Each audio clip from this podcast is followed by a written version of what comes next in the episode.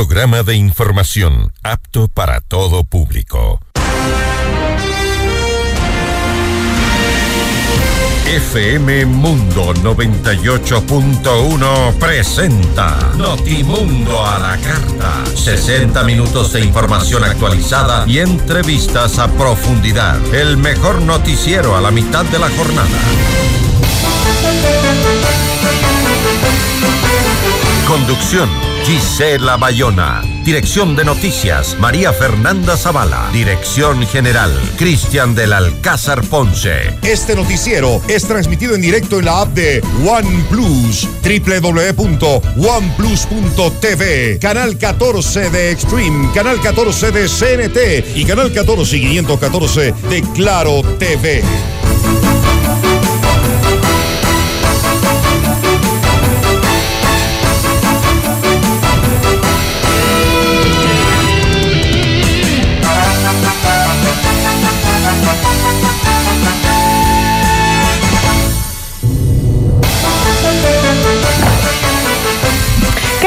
Buenas tardes con todos. Gracias por acompañarnos con toda la información en Notimundo a la carta. Hoy en nuestros espacios de entrevistas vamos a conversar con César Ricaurteles, director de Fundamedios. Con él hablaremos sobre las declaraciones del presidente de la República, quien dijo que algunos periodistas confunden la libertad de expresión con el libertinaje. También estará con nosotros Alejandro Martínez, el expresidente ejecutivo de Expo Flores. Con él conversaremos sobre si realmente este sector se ha reactivado.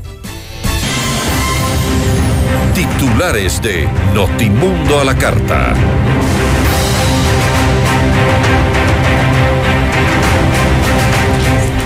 El presidente Guillermo Lazo insiste en que su gobierno no existe una red de corrupción y advierte con dar una batalla contra quienes quieren violar la libertad de expresión. El ministro Juan Zapata reitera que el informe que vincula al gobierno con la mafia albanesa fue archivado porque no se encontraron elementos de convicción. En el legislativo se analiza un posible juicio político contra el presidente Guillermo Lazo. La asambleísta Mireya Pazmiño aseguró que hay indicios de que el mandatario ha recibido más de un millón de dólares del narcotráfico. Alias Junior líder de la banda delictiva de los choneros, recibió el beneficio de prelibertad. Dos policías resultaron heridos tras una balacera que se produjo tras esta decisión. Bernardo Manzano admitió que entregó su currículum a Rubén Cherres y renunció al Ministerio de Agricultura. La Asamblea censuró a Jimena Garzón, exministra de Salud, por irregularidades en la compra de medicinas. El general en servicio pasivo Víctor Arauz afirmó que le involucraron de manera maquiavélica en un informe reservado que sirvió para indisponerlo con el presidente Guillermo Lazo. En lo internacional, al menos 39 migrantes fallecieron en un accidente de tránsito en Panamá. 32, 22 eh, ecuatorianos estarían entre los muertos. La presidenta de Perú, Dina Boluarte, convocó a los representantes de los partidos políticos para buscar una solución a la crisis social y política que vive el país. Notimundo a la carta. Buenas tardes y bienvenidos. Notimundo a la carta, una opción para mantenerse informado. Ahora las noticias.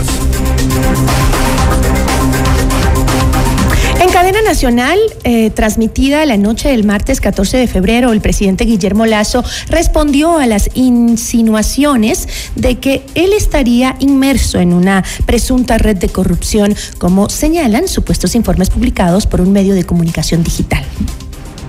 Este gobierno es un gobierno honesto.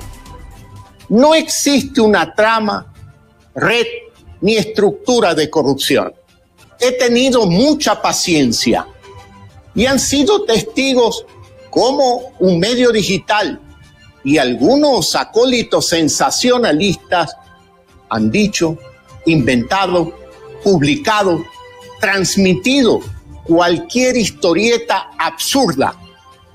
Ustedes saben que he respetado al que piensa diferente e incluso a quien difama. Y me he mantenido prudente, confiando que la verdad los golpee. Pero mi paciencia tiene un límite y el descaro de ellos es ilimitado. Hoy les digo, no confundan libertad con libertinaje. No confunda, señores, libertad con libertinaje y abuso.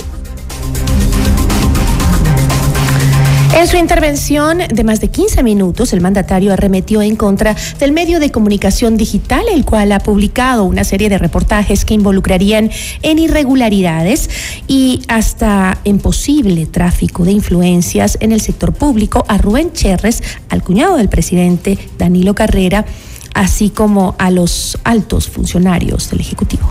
Uso, amigos, es usar el espacio mediático para lograr prebendas y canonjías. Yo les cuento, ecuatorianos, ¿cuántos de ustedes pueden entrar y salir de una cárcel sin un rasguño? ¿Cuántos se atreverían a visitar a los dos delincuentes más peligrosos del Ecuador recluidos en la penitenciaría? ¿Cuántos llevarían a su propia esposa a unas aventuras de esas? La respuesta es simple. Solo un amigo disfrazado de periodista lograría que Fito y Junior lo recibieran en la penitenciaría. Solo un querido amigo de Fito y Junior entraría y saldría de la cárcel sin problemas para hacer unos reportajes apología del delito. Las revelaciones eh, con base en el informe policial fue que a través de Cherres, amigo de Danilo Carrera, se habrían gestionado importantes cargos públicos. Por otro lado, se refirió a la situación de Danilo Carrera. Dijo que su cuñado pudo no haber tenido suficiente suspicacia para detectar a gente deshonesta que quería utilizarlo. Y añadió que ningún miembro de su familia le ha sugerido alternativas para sus decisiones. Ecuador tiene problemas serios y necesita de gente seria y comprometida para resolverlos. Ya los 15 minutos de fama de estos mercenarios del entretenimiento noticioso terminaron. Aquí está un gobierno serio, transparente y fuerte. Y vamos a dar batalla a aquellos que quieren violar la libertad de expresión y convertir a este país en un libertinaje de historias perversas y malintencionadas para causarle daño a la democracia ecuatoriana. En Notimundo al día, Juan Carlos Calderón, director del portal Plan B, condenó la postura del primer mandatario y señaló que si se busca eh, desmentir lo que se ha publicado, debe hacerlo con pruebas y no con amenazas y descalificaciones generalizadas. Insisto, nosotros nos debemos, Hernán y amigos, al público, a ustedes, a los gobernantes. No, no tenemos por qué hacerle quedar bien ni hacerle quedar mal al gobernado, al, al gobernante, perdón nos debemos a los gobernados. Muy bien, No al gobernante. Entonces, yo creo que eso tiene que entender, no este presidente, los que estuvieron y los que vendrán. Y me parece, y no hay de ninguna manera ninguna prepotencia en lo que digo, lo que estoy diciendo es que nosotros defendemos el derecho del público a saber. Eso es lo que defendemos, a conocer lo que hacen los gobiernos. Hechos que los gobiernos pretenden mantener ocultos constantemente. No le pasa solo a este gobierno, le ha pasado al anterior, le ha pasado al de, al de antes y le pasará al de mañana. el papel de la prensa es fundamental para una democracia, Hernán, para la transparencia. Si se quiere coartar con amenazas, con descalificaciones el trabajo de la prensa, se está atentando contra la democracia. Calderón agregó que el trabajo realizado en esta investigación, que la Fiscalía denominó el caso Encuentro y donde se vincula el cuñado del primer mandatario Danilo Carrera, no puede ser deslegitimado por la forma en que se lo ha hecho, ya que ha revelado datos que permanecían ocultos para la opinión pública. Hoy, ayer, anoche dice que, el que fue ingenuo, O sea, ¿qué tipo de respuesta es esa? Está aceptando finalmente. Pero por Dios, ¿por qué tipo de respuesta es esa de un presidente de la República? Decir que fue ingenuo, que, que se dejó llevar, pobre, que es un niño de pecho, perdón la expresión, que se deja llevar por quién, pues. O sea, eso es una, esa respuesta, perdóname, es una burla. Él tiene que explicar si ya admitió que su cuñado estaba metido en cosas, ¿no es cierto? Que, insisto, yo no soy juez, no puedo determinarlas, pero si hay las evidencias, los indicios, en, una, en un informe además, que aunque haya sido archivado, está ahí, existe, él tiene que explicarle al país, no con amenazas, no con advertencias, no con descalificaciones generalizantes, estigmatizantes contra los periodistas. Porque lo que tenemos después de la reacción del presidente son amenazas en las redes sociales a los periodistas.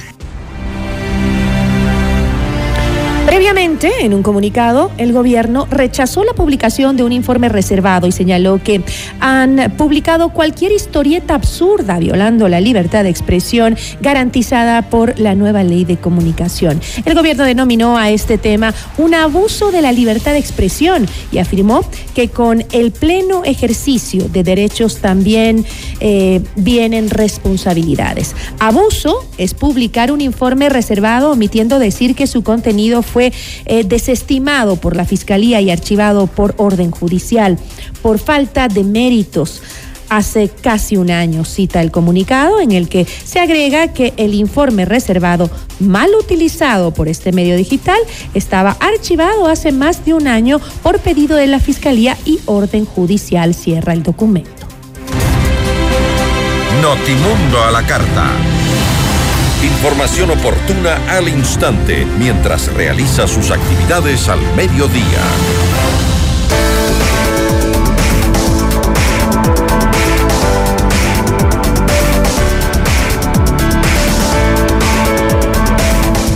En Casa Vaca transformamos imposibles en posibles y sueños en libertad, porque con un Toyota exonerado todo es posible. En Casa Vaca recibe asesoría personalizada en la compra de un Toyota libre de impuestos. Toyota es Casa Vaca, beneficio exclusivo para personas con discapacidad presentando el documento habilitante. Con Blue Castle Venture podrás invertir en tu futuro desde solo mil dólares. Garantizamos tus resultados con un interés mínimo de 20% anual o eh, te devolvemos tu dinero. Blue Castle Venture, empresa canadiense que cuida tu dinero. Visítanos en www.mi20ya.com o escríbenos al 099 9770771. Regresamos en instantes con Gisela Bayona en Notimundo a la Carta. Decisiones con Jorge Ortiz. Viernes 8 horas. Reprise sábado 12 horas y domingo 10 horas. Inicio del espacio publicitario. Con el auspicio de Banco Guayaquil. Primero tú. FM Mundo presenta Minuto Forbes con Cristian del Alcázar Ponce. El presidente ejecutivo de CA, Banco de Desarrollo de América Latina, Sergio Díaz Granados, designó a Susana Engan como nueva representante de CAF en Ecuador, señaló el organismo en un comunicado. De nacionalidad española y de Guinea Ecuatorial, Edgan cuenta con 16 años de experiencia en desarrollo internacional en las Américas, África y Europa. La nueva representante en Ecuador tiene una licenciatura y maestría en Economía para el Desarrollo de la Escuela de Estudios Orientales y Africanos de la Universidad de Londres, una maestría en Administración Pública de la Escuela de Gobierno de la Universidad de Harvard. Más en Forbes.com.es y la nueva edición encuéntrela en Mr. Books. FM Mundo presentó Minuto Forbes con Cristian del Alcázar Ponce. Patrocinado por. Mi nombre es Silvia Jimena Mesa Ibarra. El Banco del Barrio tiene muchos servicios. Entre los que más podemos destacar es el de los giros locales e internacionales. Un banco del barrio no solo es un negocio, es también el lugar donde puedes cobrar y enviar giros nacionales y del exterior, realizar recargas de celular, televisión pagada e internet o el pago de tus servicios básicos en pocos minutos y cerca de casa. Banco del Barrio, en el corazón de tu barrio. En tu mundo, esta es la hora. Son las 13 horas, con 16 minutos. Seamos puntuales. FM Mundo. Hoy yo quiero vivir, decorar al estilo Home Center. Para construir, decorar, mejorar tu hogar. Para pisos y paredes hoy tenemos más. ¿Quieres mejorar tus ambientes? Hoy Vivine Home Center está aquí. Queremos verte sentir y vivir los acabados, sus formas, Gripine Home Center. Decora tus sueños. Al estilo Gripine Home Center. No existe una segunda primera impresión. Ven a conocer la torre corporativa de I Am Beyond Stars by Le Park. El proyecto ideal para tu oficina con ambientes modernos, amenities, terraza para negocios, espacios de coworking, gimnasio, spa, golf ranch y mucho más. Invierte en el proyecto de más rápida conversión de ventas en Quito con tecnología, sostenibilidad, servicios y el diseño exclusivo de grandes profesionales como Adriana Hoyos, Gabriela Sommerfield y Cristian Vice. Visítanos en República del Salvador y Moscú. Llama al 098-854-6364 o ingresa en iambeyondthestars.com. Un negocio del más alto nivel. En vivo, lo mejor de nuestra programación desde tu teléfono móvil. Descarga nuestra increíble app FM Mundo 98.1. Fin de la publicidad. Este noticiero es transmitido en directo en la app de OnePlus, www.oneplus.tv, canal 14 de Extreme, canal 14 de CNT y canal 14 y 514 de Claro TV. Continuamos en Notimundo a la Carta, una opción para mantenerse informado con Gisela Bayona.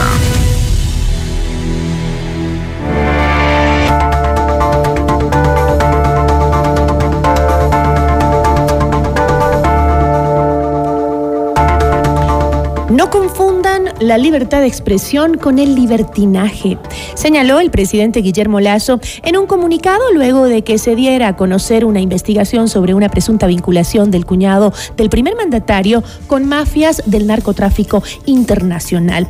Para el oficio de la investigación periodística, ¿existe acaso algo como el abuso de la libertad de expresión?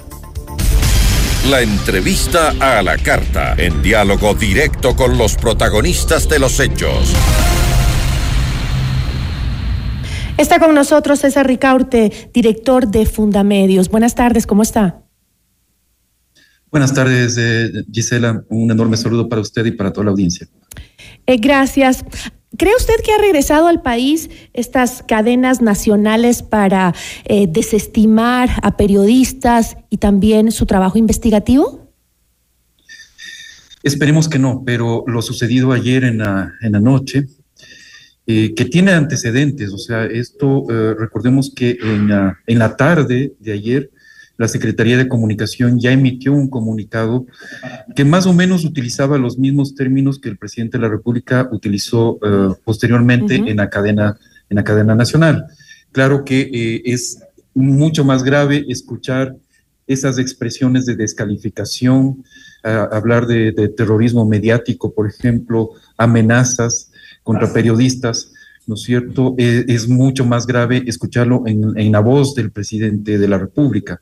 Eh, algo que no veíamos, no sucedía desde la época justamente de, de Rafael Correa. Eh, pero, como digo, hay, hay antecedentes. Está este comunicado de la Secretaría de Comunicación, Hubo otras palabras del presidente Lazo en el ascenso de generales de la policía justamente antes de, la, de las elecciones del 5 de febrero.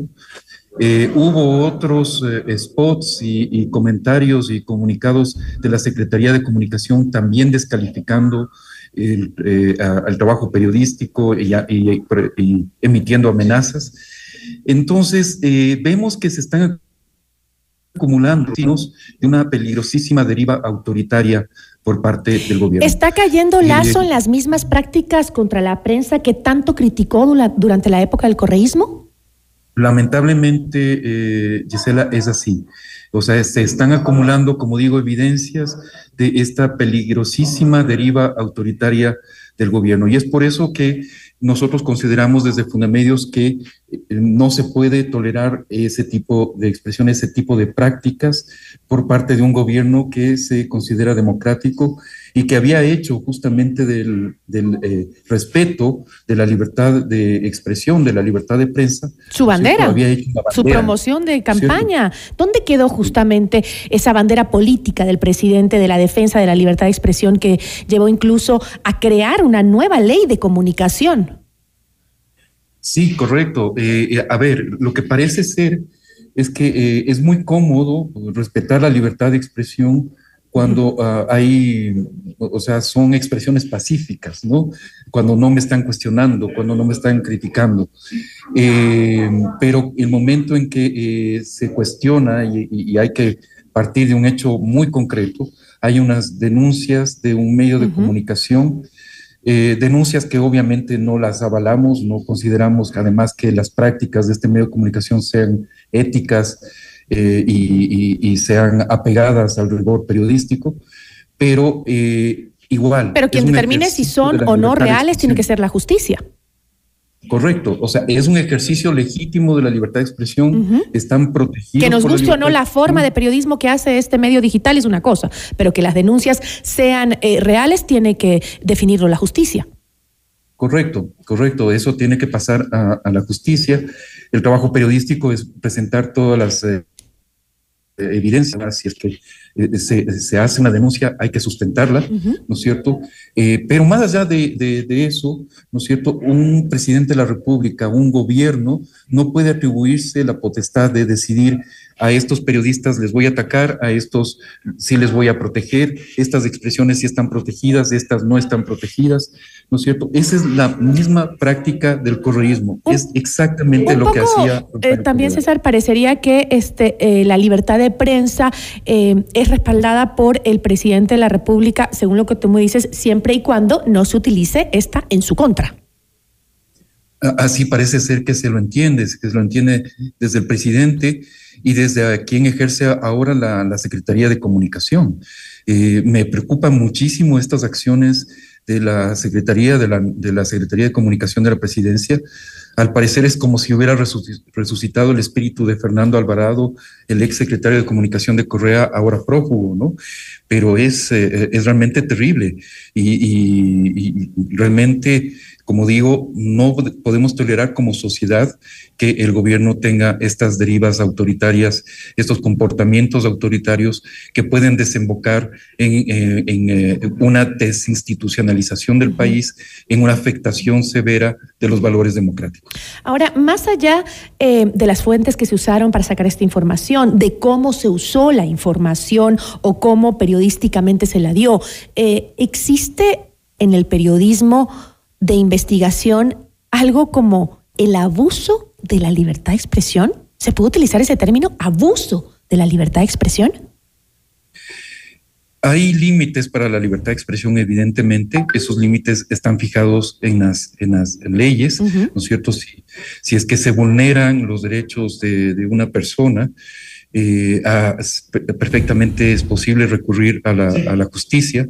¿No es cierto? El tema es que un gobierno, un presidente de la República, quien ejerce el, el, el, poder político del país, en, en, en, un país cualquiera, ¿no es cierto? Y, y, por supuesto en el Ecuador, no puede ser quien determine dónde son esos límites, ¿no es cierto? Porque eso es peligrosísimo, ya lo vivimos, o sea, el momento en que eh, un gobernante adquiere, se da ese poder de determinar cuál es el periodismo bueno, el periodismo malo, estos son los límites, esto, esto es libertad, esto es libertinaje, ¿no es cierto? Es exactamente lo mismo que pasó con el exactamente y lo que eh, tanto criticamos, tanto luchamos, ¿no es cierto?, por, eh, por eh, enfrentar esos, esos comportamientos autoritarios y, esa, y, cómo minó las instituciones democráticas. No, si no lo toleramos con, con Correa y luchamos tantos años, no lo vamos a tolerar con el señor Lazo. Y hablando eh, ya en el ámbito netamente periodístico, ¿incurrió la posta en malas prácticas? Yo eh, personalmente y en, dentro de Fundamedios lo hemos discutido ampliamente esto. Eh, creemos que sí hay unas prácticas no y que no se han cumplido todos los procedimientos periodísticos de contrastación, por ejemplo, de la, de la información el mismo hecho de presentar eh, todas estas denuncias como si fuera una telenovela, es, eh, a mi juicio, bastante irresponsable. Eh, no se está con eh, la estabilidad del país y eso. ¿No se le puede llamar a no eso es. un estilo de periodismo, como han dicho algunos? Pero es un estilo, si es, si es así, es un estilo que, perdóneme, pero no, no creo que le hace bien ni al periodismo ni a la sociedad eh, ecuatoriana. Partiendo de que es una responsabilidad el, también eh, lo, que, lo que vayas a publicar y cómo lo publicas, eh, que no cause una desestabilización en el país. ¿A eso se refiere? Yo creo que la forma de presentar todas estas denuncias, que ha sido, como digo, casi como los capítulos de una tele, ¿no es cierto? Es, eh, eh, es eh, yo lo calificaría de irresponsable, ¿no es cierto? No es algún ejercicio periodístico serio, eh, sustentado, ¿no es cierto?, que tiene como objetivo realmente la depuración, el control de los poderes públicos.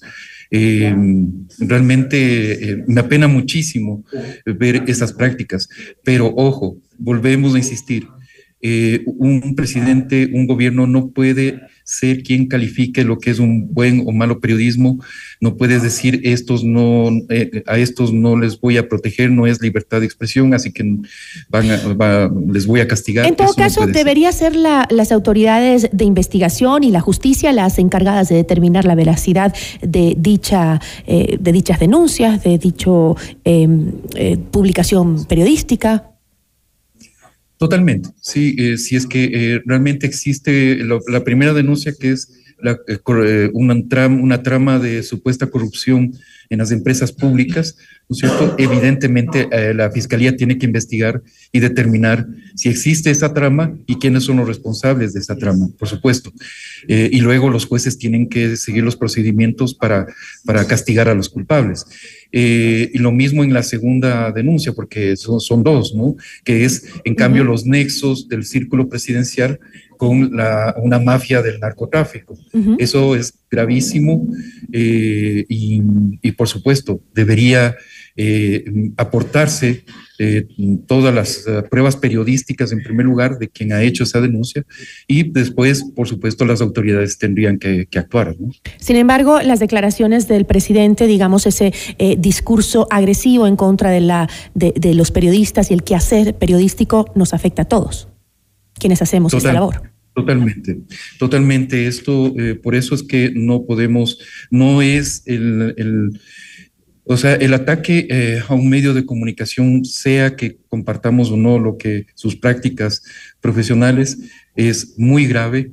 Eh, es aún más grave el atribuirse este, eh, estos, em, estos límites, ¿no es cierto?, de, fijar qué es libertad y qué es libertinaje, el clasificar a periodistas buenos y malos, el, amenazar, ¿no es cierto?, veladamente, eh, es, es, es, todavía peor que una velada a, abierta.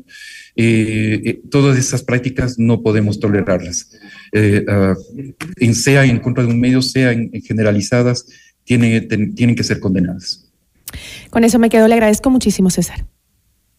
Muchísimas gracias, Gisela. Un enorme saludo para, para la audiencia también. Agradecemos a César Ricaurte, director de Fundamedios. Regresamos en instantes con Gisela Bayona en Notimundo a la Carta. Decisiones con Jorge Ortiz. Viernes 8 horas. Reprise sábado 12 horas y domingo 10 horas. Inicio del espacio publicitario. Y ahora, el mundo del deporte con Eduardo Andino. Hola, ¿qué tal amigos y amigas? A continuación las últimas noticias en el mundo del deporte. El delantero del Paris Saint-Germain, Kylian Mbappé, aseguró que los últimos minutos del partido contra el Bayern Múnich, en donde perdieron 0 por 1, demostraron que pueden ir a Alemania a buscar la clasificación para cuartos de final de la Champions League. Hemos demostrado que podemos crearles dificultades, pero para eso necesitamos que todo el mundo esté en buena salud, dijo Mbappé que solo pudo jugar algo más de media hora, tras haber acortado los plazos de recuperación de una lesión que se produjo el pasado 1 de febrero. El futbolista de 24 años aseguró que su rendimiento era imprevisible tras la lesión, pero señaló que él quería jugar desde el inicio. Hasta aquí el mundo del deporte con Eduardo Andino. Llega a Ecuador Ara Malikian, el genio del violín. Un espectáculo extraordinario del más alto nivel. The Ara Malikian World Tour. Su virtuosismo te hará vivir la música de un modo emocionante, diferente entre lo clásico del violín y la irreverencia del rock. Una experiencia única. Quito, 18 de mayo, Teatro Nacional Casa de la Cultura. Entradas definitivas y a la venta en ticketshow.com.es. Río Centro, Mall El Jardín, Paseo San Francisco. 3, 6 y 10 meses sin intereses con tarjetas Produbanco.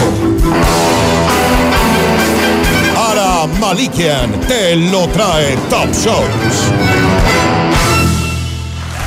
Ahora en Pícaro Resto Grill, de martes a domingo, de 13 a 16 horas. Disfruta nuestro exquisito Lunch Pícaro por solo 15 dólares, incluido impuestos. Deliciosa entrada, plato fuerte y bebida. Y por solo un dólar 50 adicional, un exquisito postre. Te va a encantar. Reserva tu mesa ya al 099-074-0000. Cristóbal Gangotena e Isabela Católica. Pícaro Resto Grill, las cosas ricas de la vida.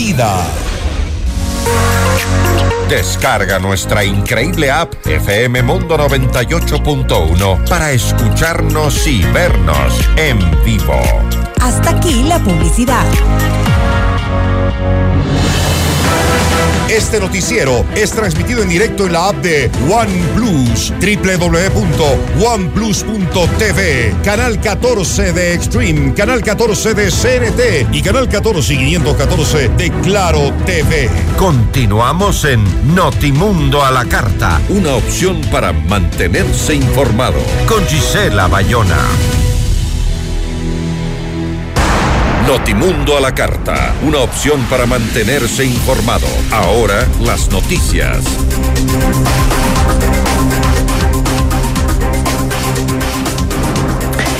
En Notimundo Estelar, Juan Zapata, ministro del Interior, habló sobre la decisión de la Policía Nacional de trasladar al equipo de investigación que apoya a Fiscalía y afirmó que solicitará una reunión con la fiscal general Diana Salazar para que se cumpla con esta disposición, excepto con funcionarios que trabajan en casos sensibles como el caso Encuentro, el caso Druf y el de María Belén Bernal, así como los ligados a la seguridad personal de Diana Salazar. Además, hizo referencia al informe de inteligencia que vincularía al gobierno con la mafia albanesa. Tomé contacto con los oficiales investigadores y me dicen exact- exactamente lo que usted acaba de decir, ¿no? Es un, es un informe final que se entregó a un fiscal eh, en donde no encontraron elementos de convicción y obviamente eh, fue archivado, entiendo, por un juez eh, y eso, esa documentación y todo lo- el tema que inclusive fue de carácter reservado, entiendo, pues están en, en- los archivos de, fiscalía y de, de quienes han llevado este proceso. Por lo tanto, eh, hay toda la posibilidad de que la fiscalía lo reabra, pero con elementos de convicción nuevos, si es que consideran eso entenderá, pero hay que también entender por qué el fiscal y por qué el juez obviamente archiva, es porque no han encontrado, vuelvo a insistir, es un procedimiento eh, que así se ha dado, no han encontrado elementos de convicción. Entonces, eso es bueno entender las lecturas, ¿no? Porque a veces generamos lecturas de un solo lado y, y bueno, la fiscalía también ya se ha pronunciado, muchos expertos se han pronunciado. Asimismo, el ministro Juan Zapata adelantó que están haciendo una evaluación de la seguridad que poseen los funcionarios que son de riesgo bajo. En los próximos días, de Fausto, y creo que es el primer medio que yo lo voy a decir, estamos haciendo unos análisis de riesgo de muchos funcionarios que a veces tienen seguridad cuando su nivel de riesgo es bajo.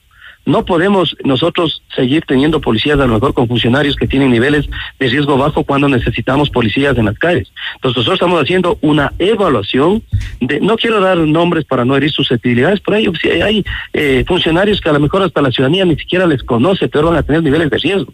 Entonces el presidente ha dado esa disposición, yo comparto y también le solicité que me autorice y vamos a retirar eh, personal de, de muchos funcionarios que vuelvo a repetir y les vamos a optimizar para que esos policías vayan a donde tengan que estar. Entonces, en la, el caso de la fiscal sería una irresponsabilidad quitarle uno solo. Aunque continúan las comparecencias en el marco de la investigación del denominado caso Encuentro, en la Asamblea ya se habla de un posible juicio político en contra del presidente Guillermo Lazo. La tarde del 14 de febrero, la asambleísta por Pachacutic y vicepresidenta de la comisión que investiga este tema, Mireya Pazmiño, sostuvo que cuentan con indicios de que el mandatario ha recibido más de un millón de dólares del narcotráfico. Bueno, con toda la información que tenemos, más las comparecencias, eh, la comisión tomará algunas eh, decisiones. Va encaminado a que sea una salida constitucional que se le va a dar al país. ¿Cómo Puede ser un juicio político. Hay varios eh, indicios que apuntan para el juicio político para el señor presidente, en el que el presidente haya recibido un millón y medio sí, del narcotráfico. Además, para pagar esos favores que recibió del narcotráfico, se pusieron varias autoridades en unos lugares estratégicos. La tarde del 14 de febrero, Bernardo Manzano renunció a su cargo como ministro de Agricultura. Estuvo luego, esto luego de que admitiera eh, que entregó su hoja de vida a Rubén Cherres relacionado con Danilo Carrera, cuñado del presidente Guillermo Lazo. Carrera, eh, según una denuncia de un eh, medio de comunicación digital, habría gestionado cargos públicos a través de un emisario, mientras que Cherres es investigado por estar relacionado con un empresario albanés señalado por narcotráfico. En su carta de renuncia, el exfuncionario reconoce que tuvo una conversación con Cherres, pero que fue 10 meses antes de su designación en el ministerio. Sin embargo, Manzano expone que a pesar de la falsedad de las afirmaciones del medio digital, considera que es prudente dar un paso al costado para evitar que se dañe la imagen del gobierno. En Notimundo Estelar, Víctor Arauz, general de la policía en servicio pasivo, aseguró que eh, por contacto del exministro César Monge, se reunió en dos ocasiones con Danilo Carrera para pedir una reunión con Lazo. Esto con el objetivo de informar sobre un tramado por parte de la excomandante general de la policía Tanya Varela, quien buscaba impedir su ascenso en la institución. Me reuní con el señor Carrera justamente para pedirle una reunión con el presidente porque yo conocía de lo que podrían estar fraguando o tramando, o sea, sabía de la intención, no conocía el trasfondo, y le pedí al señor Carrera que me eh, consiga una cita con el presidente para conversarle y alertarle. ¿En qué fecha fue De la ilegalidad, de la ilegalidad que estaban, que habían cometido. Fue en el mes de julio, la, la memoria me falla, en donde yo me reuní por primero. ¿2000? Eh, del 2021. Eh, sí, del 2021. Yo me reuní dos veces con el señor Carrera, la primera vez en su casa, sí, en donde le, le expresé y le, le comenté mi preocupación. ¿Por qué con él? ¿Perdón? ¿Por qué con él? A ver, porque yo conocía que estaban fraguando y tramando algo para que yo no ascienda. Entonces, eh, ¿perdón? ¿Quién, ¿Quién fraguaba algo? La excomandante general, lo digo puntualmente. Tanya Varela. La excomandante general Tanya Varela, así es. Entonces, eh, como ella tenía mucha cercanía y tenía mucha af- afinidad con el señor presidente, utilizó ese- esa influencia política, ese poder político para bloquearme mi ascenso.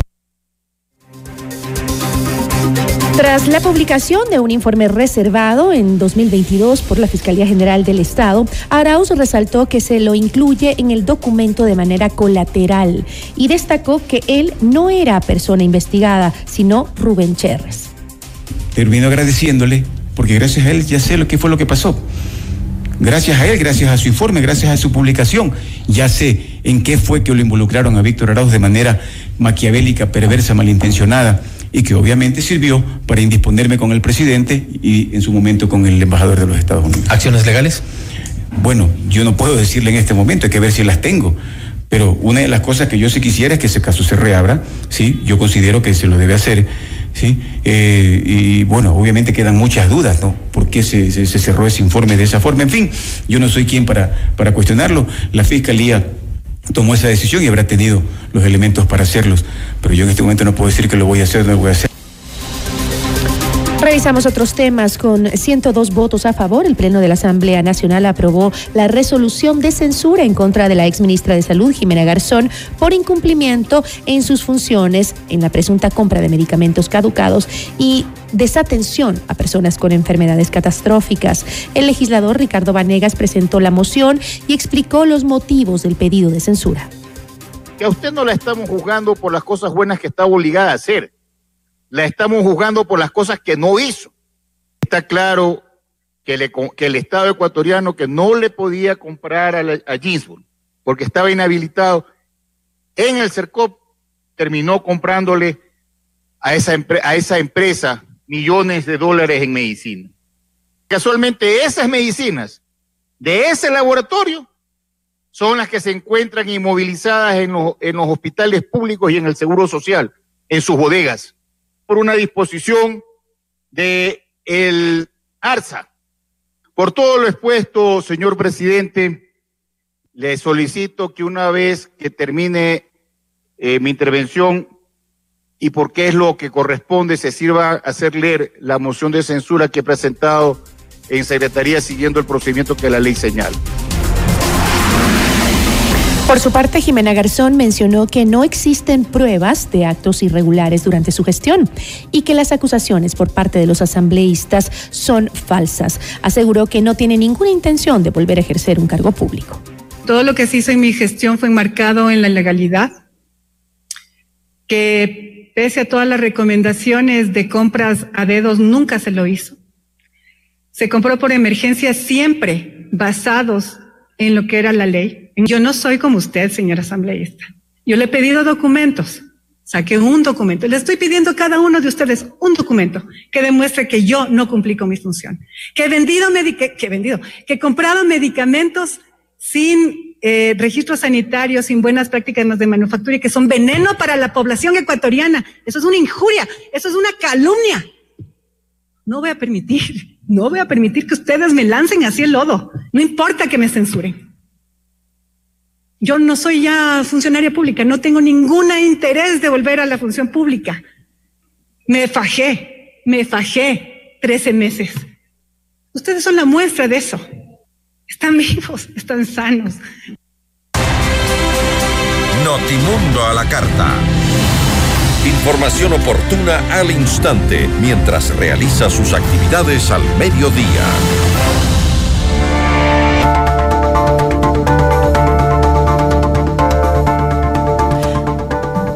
Alejandro Martínez, presidente ejecutivo de la Asociación de Exportadores de Flores del Ecuador, Expo Flores, señaló que el sector florícola exportó 5,54% más flores para esta temporada de San Valentín, pero asimismo generó 5% menos en ingreso de divisas en comparación con el mismo periodo de 2022. ¿A qué se debe este desbalance? La entrevista a la carta, en diálogo directo con los protagonistas de los hechos. Nos acompaña Alejandro Martínez, eh, presidente ejecutivo de Expo Flores. ¿Cómo está? Muy buenas tardes. Giselle, buenas tardes. Gracias por la invitación. Cuéntenos a qué se debe este eh, desbalance que mencioné entre la cantidad de flores exportadas y los ingresos de las divisas.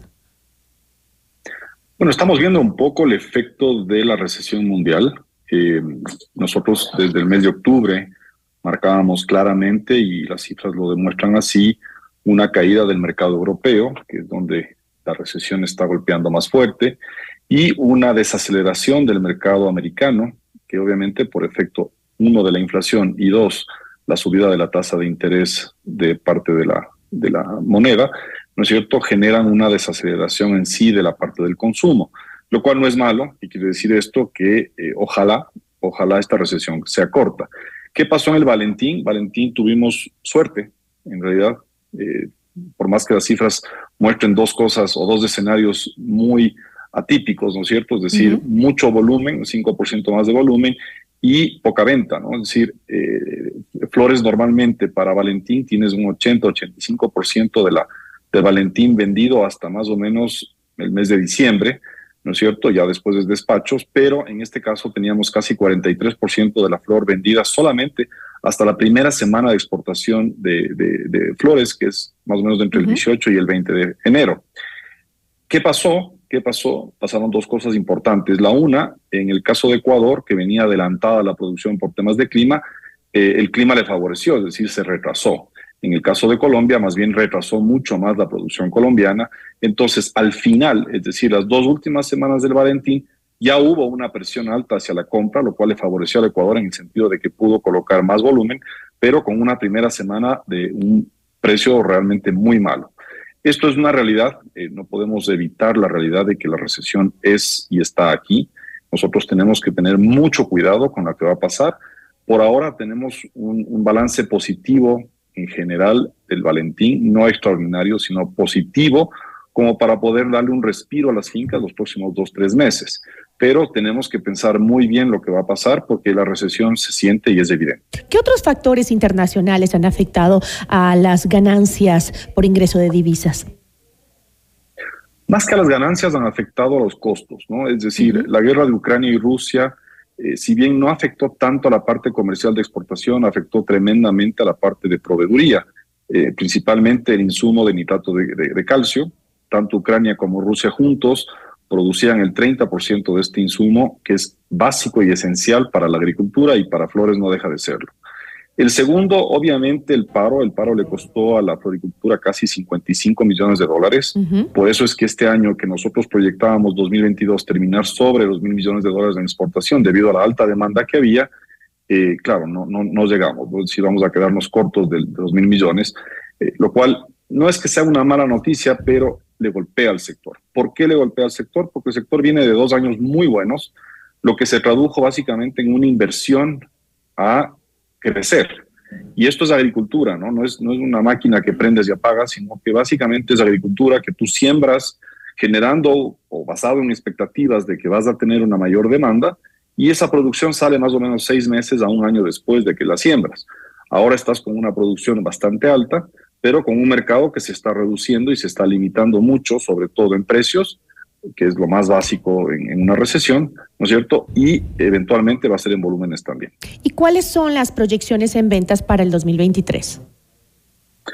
Por ahora estamos viendo dos, dos escenarios, ¿no es cierto? El, el, un escenario que estamos viendo es que tanto Europa resuelva sus temas, eh, digamos, energéticos, lo cual le daría un alivio al consumidor, esperando para fines de año, es decir, entre octubre y noviembre de este año, y el otro que el efecto de la subida de, de de, ¿cómo es? de intereses en Estados Unidos genere lo que primero generó, que es una desaceleración, desaceleración de la inflación, pero motive a la inversión, y eso también veríamos resultados a final de año, lo cual sería, digamos, positivo, porque sería una recesión más bien corta, de un año y tal vez un año y medio. En el caso de que no se den estas dos, la proyección más bien es, es muy negativa porque la recesión sería más larga. Hay que ver también los efectos de otras monedas, por ejemplo el yen, ¿no es cierto? Ahorita está en una desaceleración importante y eso va a tener efectos sí o sí en consumos, en consumos a nivel global.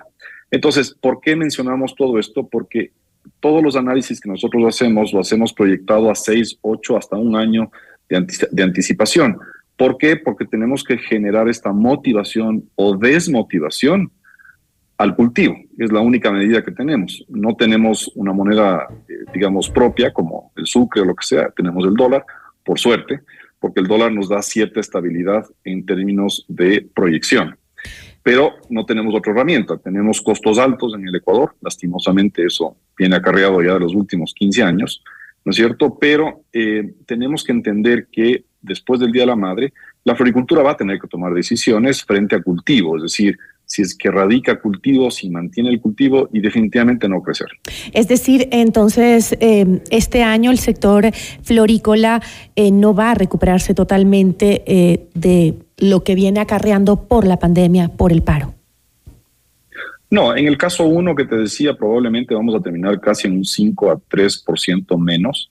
En el caso de, que la, la, la, recesión se extienda mucho más, eh, el golpe se va a ser mayor, el mayor, ¿no? El golpe va a ser entre el 8 y el 10% hasta el final del año. ¿Cuáles son los países que más flores ecuatorianas importan? Estados Unidos es el consumidor más grande del mundo, uh -huh. definitivamente, se va casi 50% de la producción de flores. Europa es el segundo, Europa se lleva entre el 25 y el 28% anual. Eh, y el tercero está distribuido entre los países exsoviéticos, ¿sí? no digamos Rusia propiamente, porque Rusia cayó muchísimo, Rusia era el 30%, ahora es del 13%, eh, y, y sigue, y sigue cayendo, pero digamos que el resto de países exsoviéticos más o menos se llevan entre un 11 y un 12% de la producción. Hay mercados que están creciendo, el canadiense, por ejemplo, que tradicionalmente no ha sido un mal mercado para Ecuador, es un mercado pequeño, principalmente porque Colombia tiene acceso libre y nosotros no. Eh, y hay mercados interesantes como el japonés, como el, el, el, Corea del Sur, por ejemplo, que son mercados de nichos específicos, particulares, en los cuales Ecuador es un actor principal de competencia, sin duda. ¿Y cuál Eh, de pero crecer más, Eso, ¿cuál de estos se proyecta con mayor crecimiento? En las por ventas. ahora? Canadá, Canadá. por ahora Canadá va a tener un crecimiento importante este año, sin duda, eh, y Japón. Son dos países que están con un crecimiento sostenido a pesar de la recesión, lo cual es muy bueno. Sí, vas a tener un Corea del Sur que tal vez sí vaya a tener un crecimiento, no es tan, tan claro todavía esas cifras, pero vas a tener por otro lado una China que no va a crecer, más bien está decreciendo, pero a su vez China está cambiando muchos de sus cultivos locales de flores, que son para consumo local, lo están cambiando, por ejemplo, a verduras, a frutas que tienen un mayor valor eh, de apreciación que la flor local. Entonces, eso probablemente nos dé un espacio. No va a ser muy grande, no creo que vaya a ser una cosa que llame la- mucho la atención, pero ya es una proyección, ¿no? Es decir, ya le genera algo de alivio.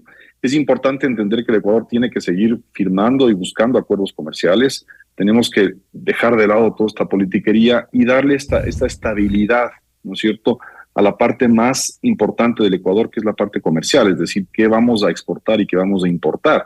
Eso le va a dar mucha seguridad, no solamente al que invierte, sino al usuario también, al consumidor y al que trabaja. Bueno, e- esos líos políticos que usted dice, difícil que se solucionen pronto. Hay que cada uno luchar desde su, desde su trinchera lo mejor que pueda, porque como vemos, este es el, el modus vivendi de nuestra política. Eh, sí, eh, me llamó la atención el tema de eh, la baja en eh, el- la, compra de, flores ecuatorianas por parte de Rusia. Si bien obviamente es un gran tema en la guerra con Ucrania y esto debe haber afectado no solo al consumo de flores, sino a diferentes tipos eh, de consumos que hacía Rusia. Pero ¿cuál es el factor principal? ¿Ha cambiado a través o luego de la guerra de Rusia eh, la, la, mm, el consumo de la población eh, eh, rusa? Luego, oh, desde que inició la guerra con Ucrania, porque, eh, porque del 30 al, al 13, ¿por qué dejaron de.? Siguen consumiendo, pero menos. O más barato, Siguen no pagan bien. ¿Cuál es la razón siguen- específica? Siguen consumiendo principalmente porque el, el gobierno ruso sigue emitiendo dinero y ese dinero lo está dando al consumidor. Entonces, el consumidor en general en Rusia está con, está con dinero. ¿ya? Eh, Esa factura eventualmente la van a tener que pagar. ¿no? La economía siempre, siempre cobra la factura. Entonces, eh, algún momento va a suceder. Ahora, la mayor parte de exportaciones del mundo, no solamente de Ecuador, que están yendo a Rusia, no están yendo de manera directa, sino están yendo de manera indirecta. En el caso particular de flores, por ejemplo, si ustedes ven las estadísticas de Kazajstán, han subido cada 300, 520%, alguna cosa así, ¿no es cierto? Y es porque la mayoría de, gente que hacía negocios en Kazajstán están justamente aprovechando, comprando la flor al Ecuador, seguramente a Kenia y a Colombia también, y la están desviando a Rusia, ya que ellos no tienen impedimento comercial con Rusia en este momento. Entonces, eh, hay un desvío de mercadería sin duda, pero sí se nota que hay un consumo importante interno todavía. Ese consumo se está dando especialmente por esta eh, O sea, impresión. no necesariamente es una recesión en el consumo eh, al interno de Rusia, sino es que simplemente se cambia eh, la forma de la llegada de las rosas que ya no llegan directamente a, a- a Rusia, sino que tienen que tomar otro camino y se quedan en otro país que luego las traslada allá. Sí, exactamente. ¿Qué nos debería preocupar a nosotros? No es tanto de que ahora Rusia esté consumiendo como tal, porque lo está haciendo, sino que, como te dije en un inicio, pues esa emisión de rubros eh, estrepitosa que está teniendo Rusia y dándole a los consumidores mucho dinero, muchísimo dinero para gastar, eh, va a generar una, una eventual inflación, va a generar eventualmente una, una, Y una eso baja sí del- puede del valor de afectar. la moneda, ¿no? A, a- a la venta de flores ecuatorianas, definitivamente, porque eh, eh, simplemente el país que es intermediario dejará de comprar porque Rusia ya no le compra. Cuando venga esa crisis y esa factura que usted dice que le llegará tarde o temprano. Exactamente, eso es lo que nos tiene que preocupar. Obviamente, mientras quieran comprar, vamos a venderles, pero tenemos que estar muy atentos a lo que va a pasar ya en la parte económica en sí del consumidor en, en Rusia. Interesante, todo lo que afecta alrededor de un producto, de un mercado, de un país, lo que suceda alrededor del mundo siempre nos va a afectar. Por eso es que tenemos que estar bien informados siempre. Muchísimas gracias. Un buen eh, día. Adiós. Agradecemos a Alejandro Martínez, presidente ejecutivo de Expo Flores. Notimundo a la carta, una opción para mantenerse informado. Ahora las noticias.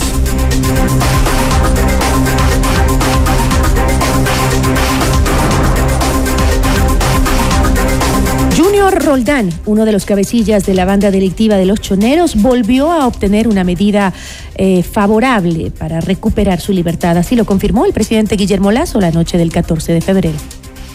Debo informarles que el día de hoy, por medio de un habeas corpus, la justicia ecuatoriana ha dejado libre al más grande y peligroso delincuente, alias Junior.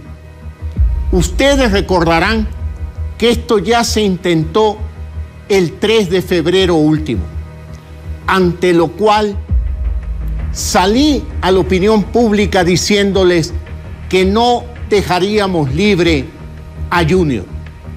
No obstante esa decisión, la justicia y la fiscalía han permitido que Junior salga libre. No existe la colaboración de la justicia, no existe la colaboración de la fiscalía y de otras instituciones del Estado para trabajar en conjunto en favor de ustedes, en favor de la seguridad de la familia ecuatoriana.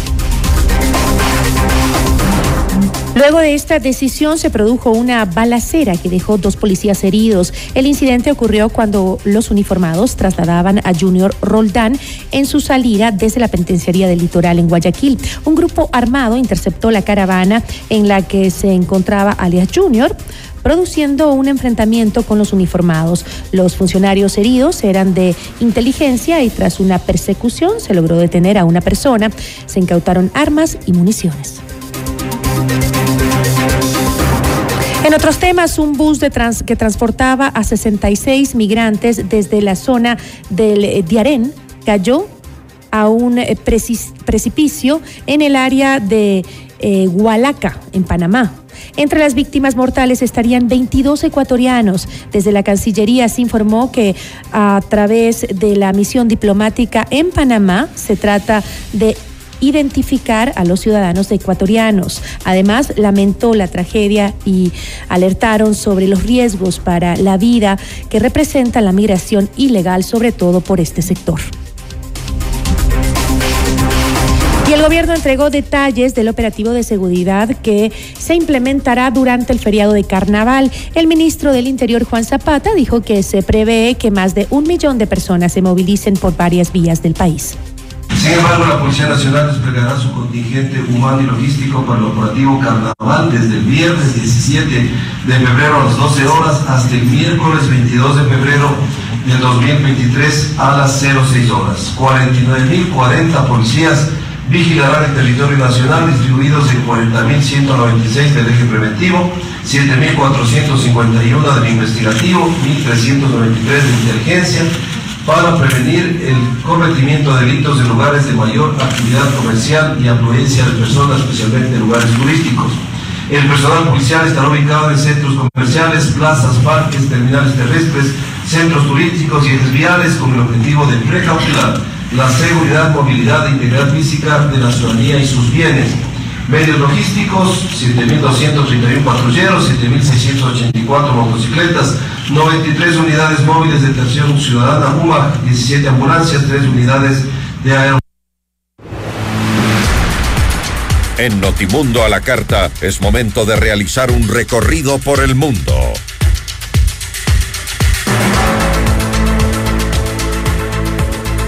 El gobierno de Perú informó que la presidenta Dina Boluarte convocó a los representantes de los partidos políticos al Palacio de Gobierno con el fin de buscar una solución a la crisis social y política que vive ese país. La presidenta del Perú detalló que la mandataria envió una invitación a varios líderes del país. Y la tarde del 14 de febrero en Florida, las autoridades capturaron a cuatro nuevos sospechosos del magnicidio del expresidente de Haití, Jovenel Moisés. Entre los detenidos está un ciudadano venezolano, un colombiano y dos estadounidenses. El ejército estadounidense anunció una concesión de 522 millones de dólares en pedidos a dos compañías para la fabricación de munición de artillería que serán enviadas a Ucrania. Muchísimas gracias por su amable sintonía. Que tenga una excelente tarde. Soy Gisela Bayona. Nos vemos el día de mañana.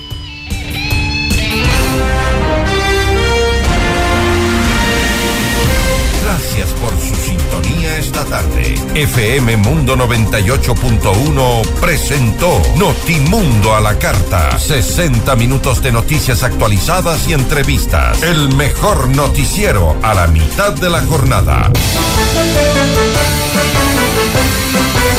Conducción Gisela Bayona. Ingeniería de sonido Mauro Olivo. Producción FM Mundo Live Javier Merino. Dirección de arte Laili Quinteros. Coordinación y redacción Fernanda Utreras. Redacción y redes sociales José Martín Muñoz. Dirección de noticias María Fernanda Zavala. Dirección general Cristian del Alcázar Ponce.